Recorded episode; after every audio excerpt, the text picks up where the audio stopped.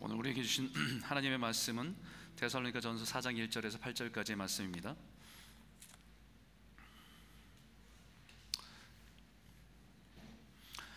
계속해서 데살로니가전서 후서의 말씀들을 이어서 나누는데, 지난주에 추수감사절이었기 때문에 그 해당되는 본문을 잠깐 5장에 있는 말씀 나누다가 다시 이제 4장에 있는 말씀으로 돌아가게 됩니다. 4장 1절에서 8절까지의 말씀 제가 한 절 여러분이 한 절 읽도록 하겠습니다. 그러므로 형제들아, 우리가 끝으로 주 예수 안에서 너희에게 구하고 권면하노니, 너희가 마땅히 어떻게 행하며 하나님을 기쁘시게 할 수 있는지를 우리에게 배웠으니 곧 너희가 행하는 바라 더욱 많이 힘쓰라.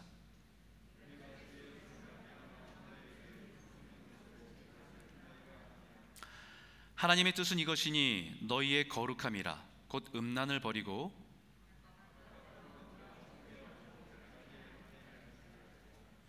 하나님을 모르는 이방인과 같이 세욕을 따르지 말고,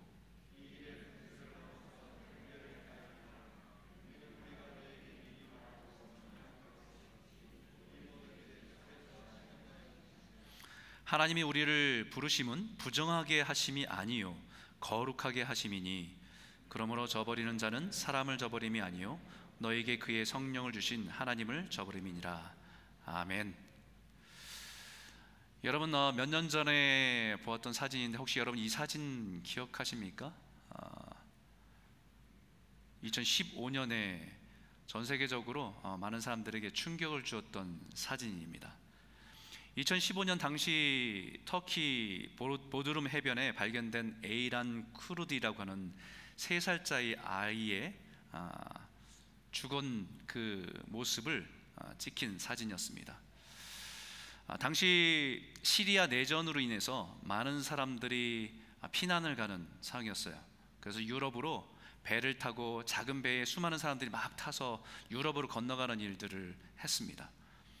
그런 와중에서 그 배가 폭풍을 만나고 바람을 맞아서 그 배가 뒤집어져서 많은 사람들이 희생되는 일들이 굉장히 많았습니다. 그 중에서 이 아이의 시신이 이 해변가로 밀려와서 있는 것을 발견하고 사진 한 장을 찍어서 많은 세상 사람들이 이 사진을 보고 굉장히 안타까워했던 일이었습니다. 2015년서부터 시작된 중동에서 여러 가지 일어난 분쟁, 그리고 전쟁으로 인해서 수많은 사람들이 유럽으로 이동하는 난민 현상들이 시작되었습니다. 그 일로 인해서 유럽에 있는 많은 나라들이 밀려오는 난민들이 막 밀려오는데 어떻게 할 것인가 고민하기 시작했어요.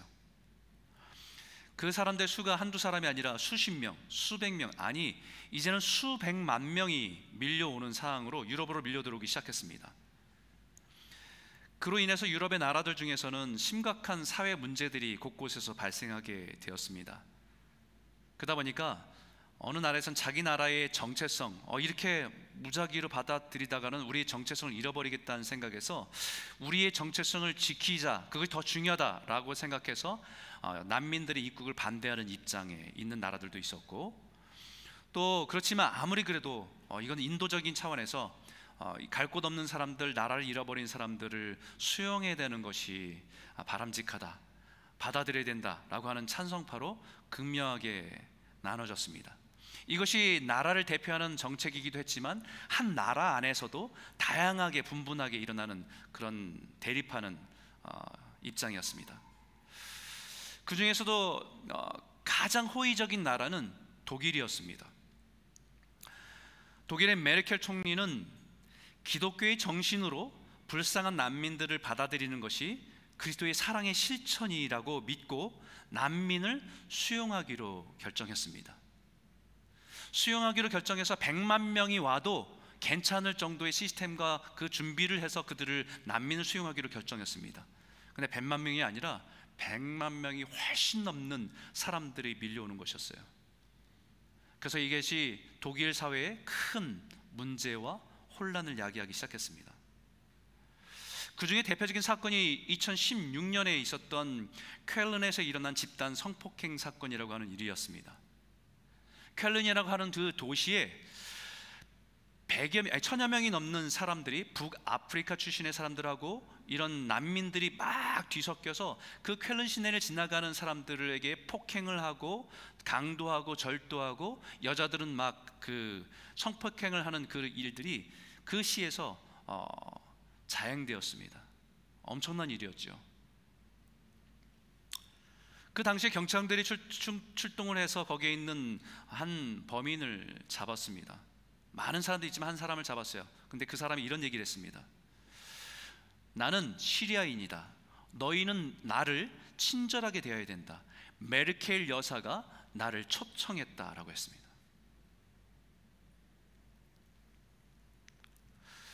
여러분, 그 일을 보면서 어떤 생각을 하십니까? 이럴 수가 있는가? 선의를 베풀었는데 악의로 되갚은 사건입니다. 그리스도의 사랑으로 베푼 은혜를 자신의 권리로 여긴 사건입니다.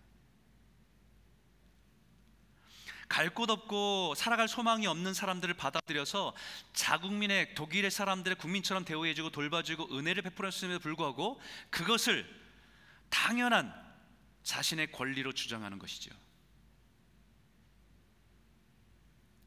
처음에 독일의 메르켈 총리가 그들을 선의를 베풀며 수용할 때 그들에게 기대한 것은 무엇이었겠습니까? 불쌍한 형편에 있는 그 사람들에게 돌봐주고 거할 수 있는 곳도 만들어주고 또 그들에게 일할 수 있는 상황들도 조건도 만들어주면서 아마 그 은혜에 감사하면 독일의 한 국민의 한 사람으로서 그 은혜에 보답하면서 이 사회 한 일원이 되고 독일이란 이 사회가 더 건강하고 아름답게 될 것이라고 기대했을 겁니다. 저는 이 모습을 보면서 영적인 우리의 모습이 이와 같지 않을까라는 생각을 해봤어요. 소망이 없는 우리를 예수님의 사랑으로 우리를 찾아오셨습니다. 그리고 우리에게 그 은혜로 우리를 용서하시고 하나님의 자녀 삼아주시고 우리를 의롭다 하셔서 하나님의 백성, 하나님의 자녀로 삼아주셨어요. 우리는 그 은혜를 누리며 살아가는 사람들입니다. 그런데 이제는 그 은혜가 당연한 나의 권리가 되어버린 것은 아닌가.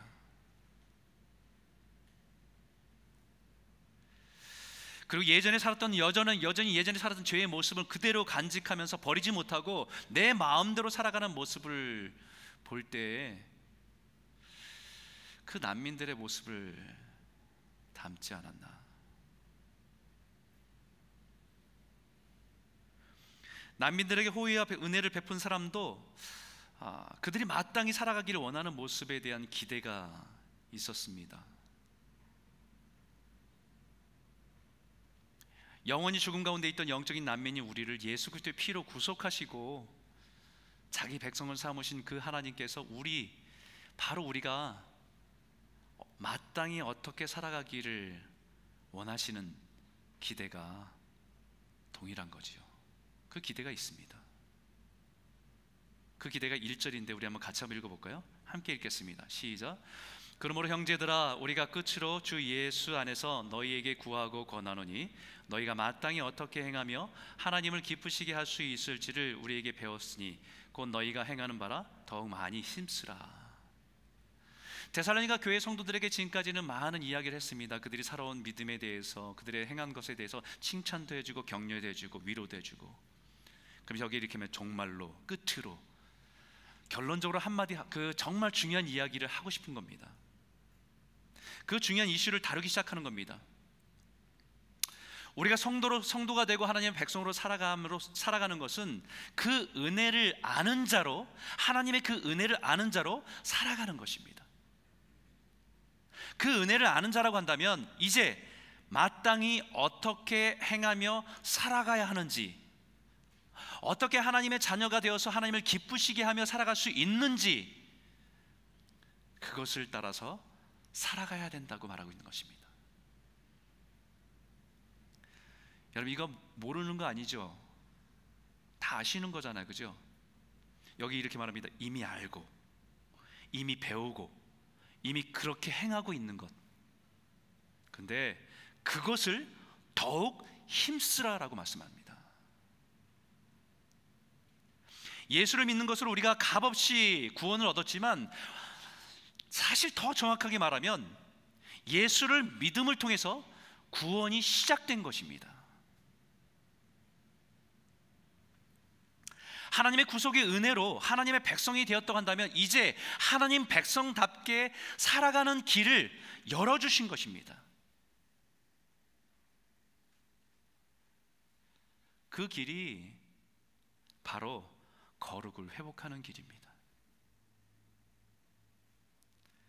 이것은 예수를 믿는 것으로 끝이 나는 것이 아니라 예수를 믿음으로 시작된 길입니다.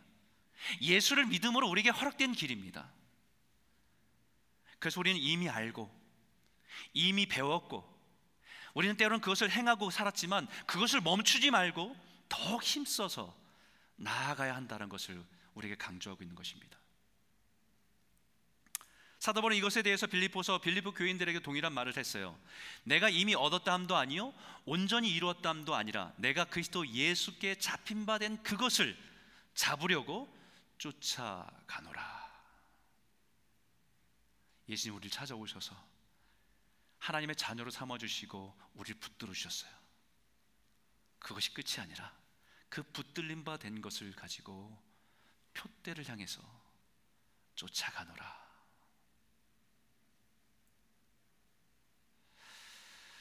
이것이 구원받은 성도들의 인생 여정입니다. 예수를 믿고 구원을 얻은 우리가 살아가는 것이 구원을 이뤄가는, 구원을 완성해가는 과정이기 때문입니다. 그것이 바로 거룩함을 회복하는 과정 가운데 살아가는 것이지요. 많은 사람들에게 신앙생활을 하면서 칭의, 성화, 영화라고 구별하는 우리의 구원의 여정이 있습니다. 칭의는 예수를 믿음으로 통해서 우리를 의롭다 하신 하나님의 법정적인 선포에 우리가 믿음으로 받고 우리가 거룩히 됨을 기뻐하는 것이 칭의입니다. 마치 갈 곳 없는 난민을 자기의 백성으로 삼아준 그 은혜를 얻은 것이 칭의라고 할 수 있는 거지요. 그런데 우리가 실패하는 것은 성화의 과정이에요. 의롭다함을 받았고 그 자격을 얻었지만 그것이 내 권리가 되어서 이제는 여전히 예전의 모습을 가지고 죄악의 모습을 가지고 살아가는 모습이, 성화의 모습에서 우리는 얼마나 많이 실패하고 있는가.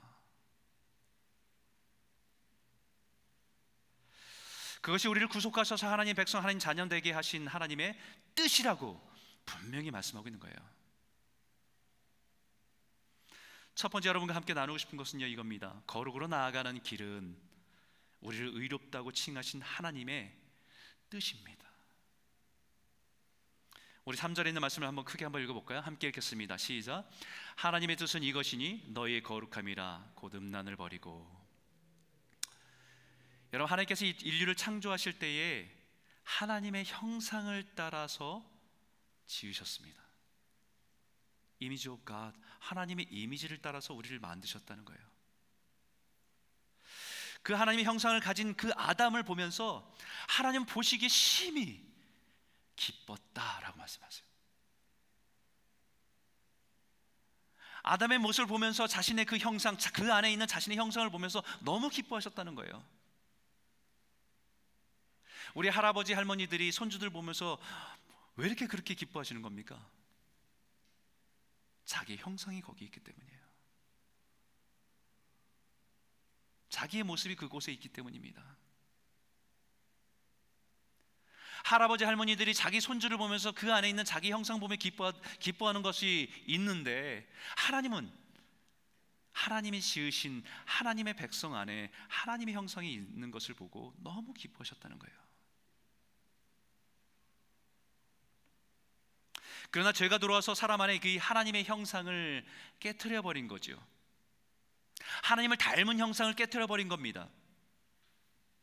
사단은 인류의 조상인 아담과 하와를 유혹해서 죄로 범하게 해서 그들 안에 있는 거룩한 형상을 다 깨어지게 한 것입니다. 그 거룩한 형상이 깨어진 인류를 거룩하신 하나님께 나아갈 수 없게 된 것이지요. 처음에는 하나님께서 그 형상을 받은 아담과 하와는 하나님과 동행하면서 하나님과 호흡하면서 그 평안과 기쁨 가운데 살던 존재들이 이제 죄가 들어와서 하나님의 형상이 깨어지고 나니까 거룩한 하나님께 나아갈 수 없어서 숨어버린 거예요. 아담아, 왜 네가 거기 있느냐?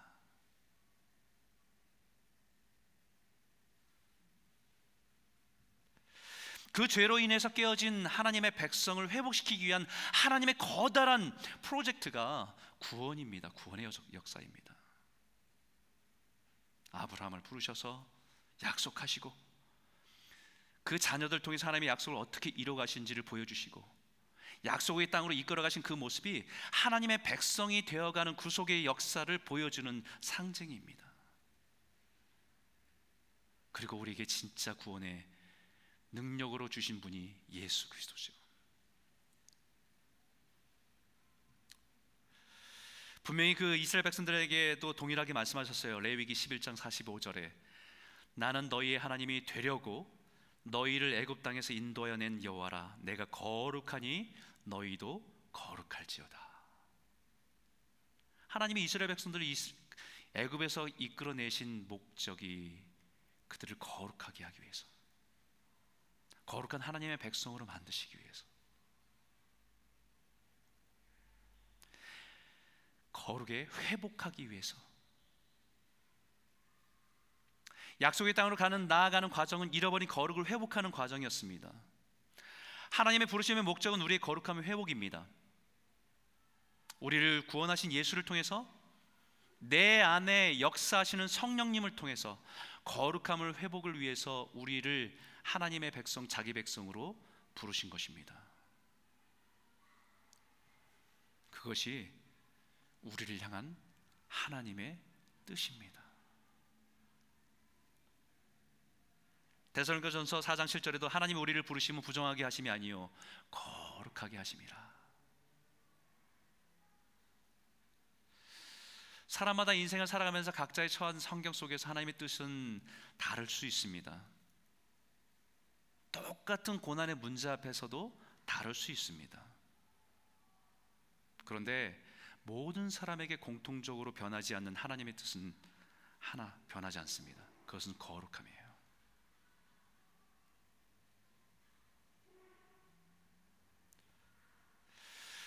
우리에게 만나는 모든 여러 가지 상황들이 있잖아요. 거기서 하나님의 뜻을 분별하는, 하나님 이 상황 속에서 나에게 원하신 것이 무엇일까라고 우리는 우리의 삶 속에, 그 상황 속에서 하나님의 뜻을 찾을 때가 참 많습니다. 근데 한 가지 우리가 하나님의 뜻을 발견하는 힌트가 하나 있어요. 그것은 뭐냐면 하나님의 거룩한 뜻, 우리를 거룩하게 하신 하나님의 뜻이 이 안에 있다는 것을 가지고 나의 상황을 비춰보면 그래도 그 안에 나를 향한 하나님의 뜻이 무엇인지를 조금 발견할 수 있어요. 그 넘어짐이, 그 아픔이, 그 고통이, 그 안에 담긴 하나님의 뜻은 아, 나를 연단시키시려고 하나님이 이 상황 가운데 이끄시는 거구나. 나를 감정이 아니라 하나님께 순종하면서 하나님 뜻 가운데 순종하기 위해서 나를 이 가운데 부르시는 거구나. 그게 하나님의 뜻이었구나. 오늘 이 말씀은 사도 바울이 데살로니가 교회 성도들에게 강조하는 바입니다. 이미 너희들이 알고 있는 거야. 이미 너희가 배운 거다. 그리고 이미 너희들이 그렇게 살고 있어. 하지만 더 강조하는 것은 그것을 더욱 힘쓰라라는 것입니다. 멈추지 말라는 것입니다. 마치 사단의 구원의 여정 가운데 걸어가던 이스라엘 백성들을 끊임없이 유혹하고 넘어뜨리려고 했던 것처럼 우리 인생의 여정 속에서 동일한 시험과 유혹이 우리를 넘어뜨리려고 쓰러뜨리려 한 일들이 계속해서 있기 때문에 멈추지 말라고, 그 일을 가는 것에서 힘써 나아가라고 말씀하고 있는 거예요. 사도 바울이 자신에게 고백하는 것처럼, 그것은 우리 사도 바울이 고백하는 것처럼 우리가 걸어가야 할 신앙의 표대입니다. 우리를 부르신 그 표대를 향해서 끝까지 싸우는 거고 믿음의 여정 가운데 걸어가는 거예요. 선한 믿음의 싸움을 하며 나아가는 겁니다. 이 거룩함을 향해 나아가는 여정은 평생 우리가 나아가야 할 여정입니다. 오늘 이 말씀을 통해서 우리가 온전하신 거룩하신 주님을 따라 끝까지 믿음으로 걸어가시는 저와 여러분 모두가 되시길 주의 이름으로 축원합니다. 두 번째 나누고 싶은 주제는 이겁니다. 거룩은 우리의 영과 육을 귀하게 다루는 거예요. 3절에 있는 말씀입니다. 하나님의 뜻은 이것이니 너희의 거룩함이라. 그 다음에 뭐래요? 곧 음란을 버리고. 하나님의 뜻이 우리의 거룩함입니다. 그러면서 바로 뒤에 이어서 곧 음란을 버리고 라고 말합니다. 결국 하나님의 거룩함을 깨트리는 가장 강력한 것은 음란이라고 하는 것이죠. 다시 말하면 음란은 문화는 쉽게 우리의 삶에 스며들어서 우리의 거룩한 형상들을 깨트려버리고 변질시키는 바이러스와 같은 것이기 때문입니다. 사실 코로나보다 우리에게 더 경계해야 될 것은 이 음란한 영적인 바이러스가 더 위험하죠. 마게도냐 지역은 마게도냐 지역에서 이 데살로니가 교회는 마게도냐 지역에서 수도와 같은 역할을 했어요. 그래서 그 당시에 고린도 지역이나 이 데살로니가 지역은 거의 비슷한 분위기였습니다. 음란하고 성적으로 타락한 도시였어요. 한마디로 말하면 당시 라스베가스입니다.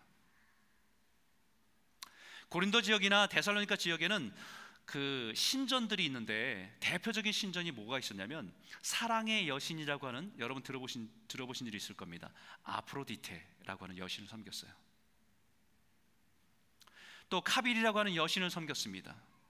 이름이 사랑의 여신, 미의 여신이에요. 사람들이 그 신전에 나아가서 그 신전 앞에서 제사 드리고 축제하고 그곳에 술을 먹고 그 한참 무르익으면 거기를 그 신전을 섬기던 여사제들과 함께 성적인 행위를 하는 것이 사랑의 표현이고 풍성함의 표현이었습니다.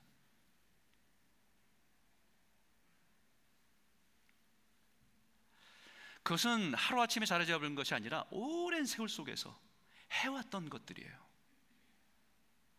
아무도 이상하게 생각하지 않았습니다.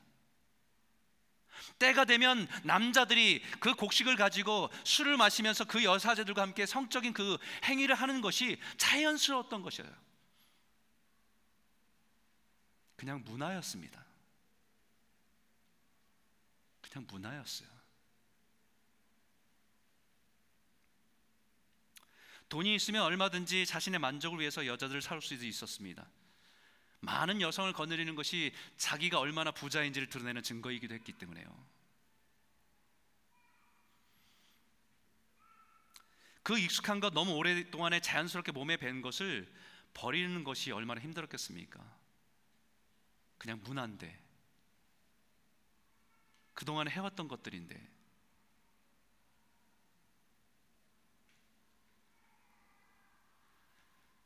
우리가 세상에서 만나는 사람들 가운데 예수를 믿지 않고 여러 사람들 만날 때 그 사람들이 생활하는 그 속에서는 그냥 당연하게 여기는 것들이 참 많아요. 비즈니스를 하면서 그럴 수도 있지. 술을 먹다 보면 남자가 그럴 수도 있지. 그럴 수도 있는 겁니다. 그들 문화엔 그렇게 해왔던 겁니다. 그런데 하나님은 그것을 음란이라고 하십니다. 거룩하기 위해서는 그 음란을 버려야 된다고 말합니다. 당시 사람들은 그것을 음란이라고 생각하지 않았습니다. 사랑이라고 생각했습니다.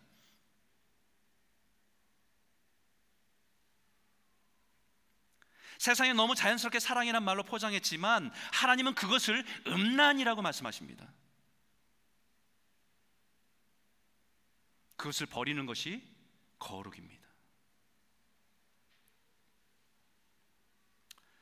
거룩으로 나아가는 길에 중요한 것은 성에 대한 것이었습니다.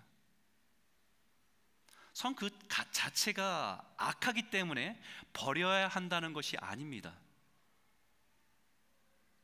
그리스도인들은 금욕하면서 살아야 된다는 것을 말하는 것도 아닙니다. 성은 아름다운 것입니다. 그렇기 때문에 성은 하나님께 주신 목적에 따라 사용될 때 거룩함의 도구가 되지만 잘못 사용되어지면 그것은 음란이고 간음입니다. 어떻게 사용되느냐에 따라 거룩함의 도구가 되기도 하고 추하고 더러운 것이 되기도 하는 것이죠. 마치 불과 같아서 가정에서 잘 다루어지면 그 불은 맛있는 음식을 만드는 도구가 되기도 하고 우리를 따뜻하게 하기도 하지만 잘못 다뤄지면 집안을 다 태웁니다. 아무것도 남지 않습니다. 집안을 파괴합니다. 생명까지 뺏어갑니다. 하나님께 허락하신 성의 주어진 경계 안에서 있을 때 거룩한 도구이고 축복이지만 그 경계를 넘어설게 되면 음란이고 죄악이기 때문입니다. 그 때문에 3절과 4절에 4절과 5절에 이렇게 말합니다. 같이 한번 읽어볼까요? 함께 읽겠습니다. 시작. 각각 거룩함과 존귀함으로 자기 안에 대할 줄을 알고 하나님을 모르는 이방인과 같이 세욕을 따르지 말고. 여기에 각각 거룩함과 존귀함으로 자기 아내를 취할 줄 알라 라고 하는 이 원문에는 이 아내라는 단어가 스케오스라는 단어인데 이 단어가 사실은 몸, 그릇이라는 뜻입니다. 그래서 다른 많은 영어 버전에서 이것을 아내라고 번역하지 않고 베셀, 그릇이라고 번역했고 여기에도 이 버전에서 보니까 You will control his own body. 네 자신의 몸을 잘 컨트롤해라 라는 의미로 번역을 했습니다. 다시 직역을 해서 의미하는 이런 뜻이에요. 자기 자신의 그릇에, 우리 몸의 그릇에, 우리 마음의 그릇에 하나님을 모르는 이방인처럼 성적인 욕망을 담지 말고 거룩함과 존귀함을 담아라 라고 말씀하는 거예요. 그 한 예로 당시의 문화 속에서 자신의 아내를 성적인 도구로만 생각하고 있던 사람들이기 때문에 이 말이 그렇게도 해석이 되는 것이었습니다. 거룩은 더러운 것을 버리는 것도 중요하지만 그 안에 무엇을 채우느냐가 더 중요한 것입니다. 먼저 음란을 버리려고 하는 것은 그곳에 그 안에 거룩한 것을 채우기 위해서 음란을 비워야 거룩한 것을 채울 수 있기 때문입니다. 왜냐하면 우리의 마음과 몸을 무엇인가를 담을 수 있는 그릇이기 때문입니다. 그릇은요, 그 안에 무엇이 담겨 있느냐에 따라서 무슨 그릇인지가 결정이 돼요. 밥을 담으면 밥그릇이고 국을 담으면 국그릇이고 그러나 아무리 이쁜 그릇이라 해도 거기에 오물을 담으면 오물그릇이고 쓰레기통이고 똥그릇이 됩니다. 그렇기 때문에 거룩은 우리의 마음과 몸이라고 하는 그릇에 거룩함과 존귀함으로 담아내야 됩니다.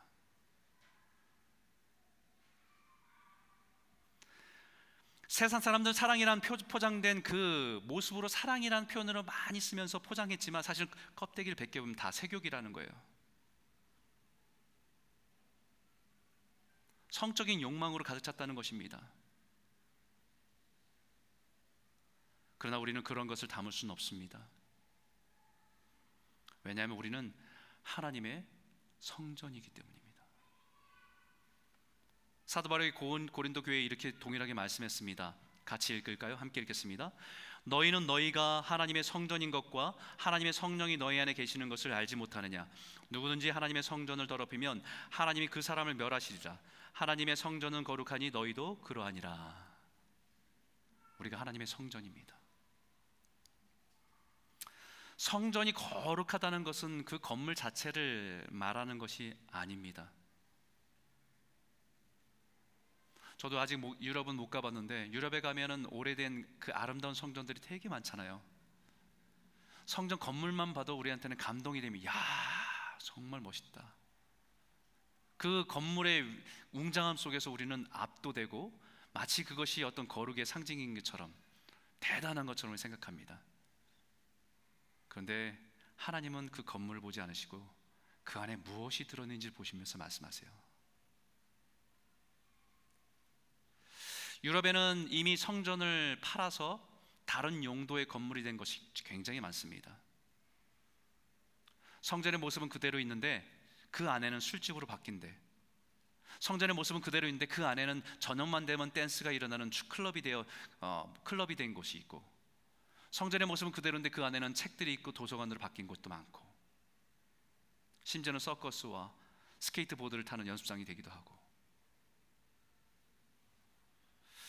최근에 제가 인터넷 찾아보니까 저기 위에 있는 사진처럼 저희 한국에 있는 거예요.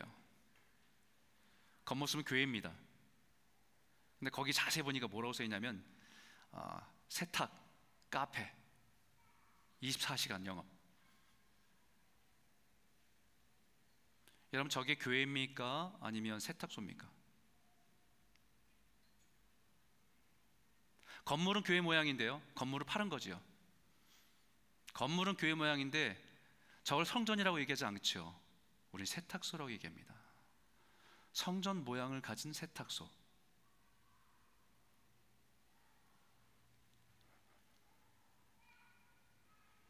거룩한 성전 같은 세탁소, 술집.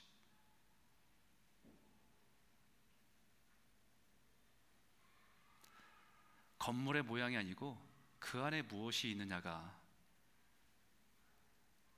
성전인지 거룩한 성전인지를 결정하는 겁니다.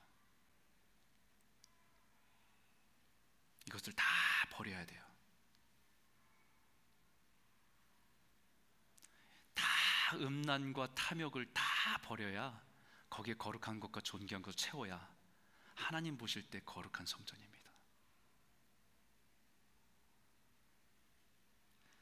그 성전에 하나님만이 주인이 돼야 거룩한 성전입니다. 그곳에 하나님의 임재와 다스림 가운데 있어야 거룩한 성전입니다. 그것이 거룩함이고 존귀함으로 채우는 거룩입니다. 우리의 삶에 하나님이 왕이시고 그 하나님을 인정하고 그 하나님의 다스림 가운데 순종하는 것이 우리의 마음과 몸이라고 하는 성전을 거룩하게 하는 겁니다. 여러분 성은, 우리의 성은 너무 거룩한 거예요. 성은 지켜야 될 경계가 있습니다. 하나님의 허락하신 그 경계 안에 있을 때에 아름다운 것이고 거룩한 것입니다. 이 경계를 넘어서게 되면 그것은 상대방의 거룩함을 파괴하고 인격을 깨뜨리고 죄악을 행하게 되는 파괴적인 도구가 되는 것이 음란입니다. 그래서 6절이 이렇게 말하는 거예요. 이 일의 분수를 넘어서 형제를 해하지 말라. 이는 우리가 너에게 미리 말하고 증언한 것과 같이 이 모든 일에 주께서 신원하여 주심이라. 분수를 넘는다는 단어가 경계를 넘는다는 거예요. 트랜스패싱입니다. 넘어가서는 안 되는 선을 넘었다는 것입니다. 금지된 경계를 넘었다는 것이고 그것을 탐았다는 것입니다. 그게 분수를 넘었다는 얘기예요. 형제 사랑이라고 하는, 이웃 사랑이라고 하는 그 사랑의 카테고리를 하나님이 정하신 것이 아니라 자기의 욕망과 탐욕으로 그 선을 넘어버린 것이 간음이고 그것이 음란이라고 하는 것입니다.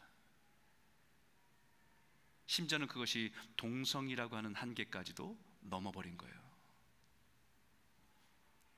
한 남자와 한 여자가 만나 이루는 가정이라는 것도 넘어버리는 것입니다.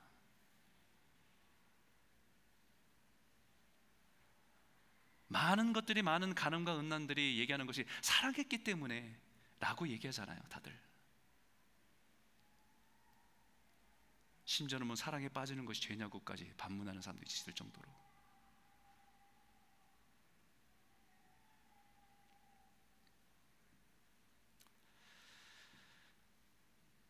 결국 분수를 넘는다는 것은 더 소유하고 싶은 욕망에 이끌려서 힘이 있을 때에 다른 사람의 인격과 몸을 착취하는 것이고 그 사람을 해치는 것이고 그것이 음란이라고 가르치는 것입니다. 내 이웃을 사랑하고 내 형제와 자매를 사랑하는 것, 그러나 그 분수, 그 경계를 넘어서는 것, 그것이 음란입니다. 당시 문화에서는 돈이 있고 힘이 있는 사람들은 허락된 노예제도 속에서, 그 당시에 노예제도가 일반화된 세상 속에서 첩을 얻고 자신의 욕망을 채우는 수단으로 삼은 것입니다. 늘 성으로 인해서 고통을 당하고 피해를 당하는 사람들은 그 사회 속에서 약하고 가난하고 힘이 없는 사람들이었습니다. 어린아이들이 성적인 힘에 의해서 유린당하고 지금도 세상 곳곳에서는 고질적인 가난이라고 하는 문제 앞에서 살아가기 위해서, 살아내기 위해서, 생존하기 위해서 자신의 몸을 팔아야 되는 그런 세상에 수많은 아이들이 놓여 있다는 것도 알아야 됩니다. 거룩한 성의 경계를 넘어서면요, 사람을 하나님의 형상을 담은 인격으로 보는 것이 아니라 자신의 욕구를 충족시키는 물건으로 보는 거지요. 그것이 창세기 6장의 노아의 홍수의 죄악, 심판받을 수밖에 없는 그 땅의 죄악의 범죄가 만연했을 때에 그 죄악의 한 단편적인 표현을 이렇게 표현하고 있습니다. 창세기 6장 2절이에요. 하나님의 아들들이 사람의 딸들의 아름다움을 보고 자기들이 좋아하는 모든 여자를 아내로 삼은지라. 이 말은 믿음 안에 있는 사람이 세상에 믿지 않는 여인을 자기 아내로 삼았다, 이런 얘기가 아닙니다. 하나님의 아들들이 마땅히 하나님의 경계와 하나님의 질서를 따라 살아가는 사람들이 그 선을 넘어서 자신이 육신의 보기에 좋은 여자만 있다고 한다면, 힘이 있다고 한다면 다 아내로 삼아서, 아내들로 삼아서 살았다는 것을 얘기하고 있는 거예요. 지켜야 할 선을 넘은 겁니다. 하나님이 창조하신 아름다운 섬을 넘어선 것입니다. 그것은 사랑이 아니고 착취였고 음란이고 간음입니다. 그것은 하나님의 성전이 우리의 몸과 마음을 더럽히는 것이에요.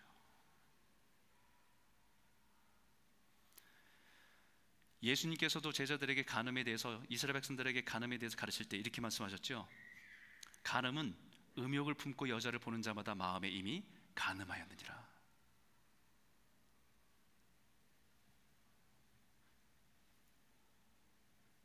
마음으로 그 여자에 대한 음욕을 품는 것도 간음이다. 분수를 넘은 거지요. 경계를 넘은 겁니다. 하나님의 성전이 우리 마음에 탐욕과 음탕한 것으로 가득 채운 겁니다. 남자들만 해당되는 얘기는 아니죠. 드라마를 보면서, 공유를 보다가 갑자기 남편을 보면서 한숨 쉬는 것도 똑같은 거라고 생각해요. 저는 똑같습니다. 욕망에 이끌려 다른 사람의 몸을 탐내고 싶은 마음으로 선을 넘는 겁니다. 하나님의 성전의 더러운 것을 채우는 것이 간음이고 음란이기 때문입니다. 그렇다면 우리는 우리가 살아간 이 시대를 잘 분별해야 됩니다. 아무리 생각해도 데살로니가 교회 성도들이 살았던 그 세대보다 우리가 살아간 이 세대가 더 음란합니다. 당신은 자기 자신이 음란함과 가증한 일을 행하기 위해서 찾아가야 했지만, 지금은 우리의 가정으로, 우리의 은밀한 시간에 찾아오기 때문입니다. 원하지 않아도 순간순간 밀려오는 성적인 유혹에 넘치는 세상 속에 우리는 살아가고 있습니다. 클릭 한두 번이면 거룩과 음란의 경계를 오갈 수 있어요.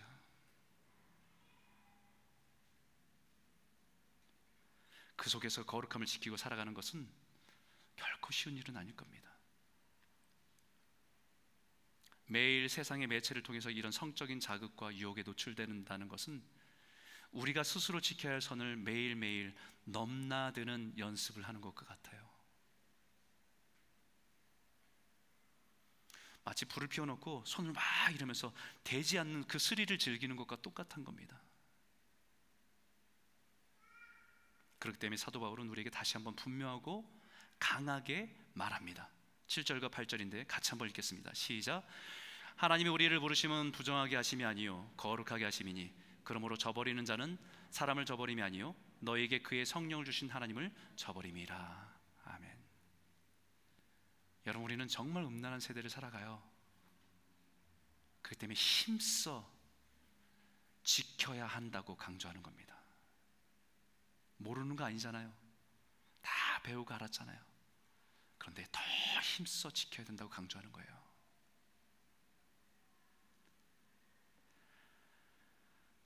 세상은 이것을 넘어서는 것이, 그 선을 넘는 것이 자유라고 얘기합니다.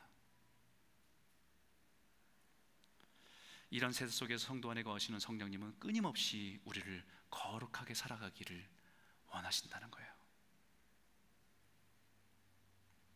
사랑하는 성도 여러분, 정말 음란한 세대, 하나님 우리에게 원하신 뜻은 하나입니다. 거룩하게 살아라. 먼저 더러운 것들 비워내고 하나님의 거룩한 것을 담아서 살아내라. 성령이 우리를 도울게. 힘내. 그 거룩한 성도로 살아가시다가 주님 오실 때 깨끗하고 순결한 신부로 주님 앞에 서는 저와 여러분 모두가 되시길 주의 이름으로 축원합니다. 기도하겠습니다.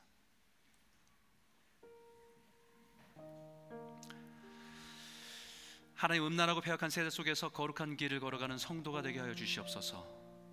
불의한 우리를 의롭다 하신 하나님의 은혜를 기억하면서 매일매일 거룩한 순례자의 길을 걸어갈 수 있도록 인도하여 주시옵소서. 우리 몸이 성령이 거하시는 성전임을 고백하며 깨끗하고 순결한 하나님의 말씀과 기도로 채워지게 하여 주시고 경건하고 거룩한 성도로 살아갈 수 있도록 우리를 붙들어 주시옵소서. 우리 한번 같이 말씀을 기억하며 기도하기 원합니다. 함께 기도하겠습니다.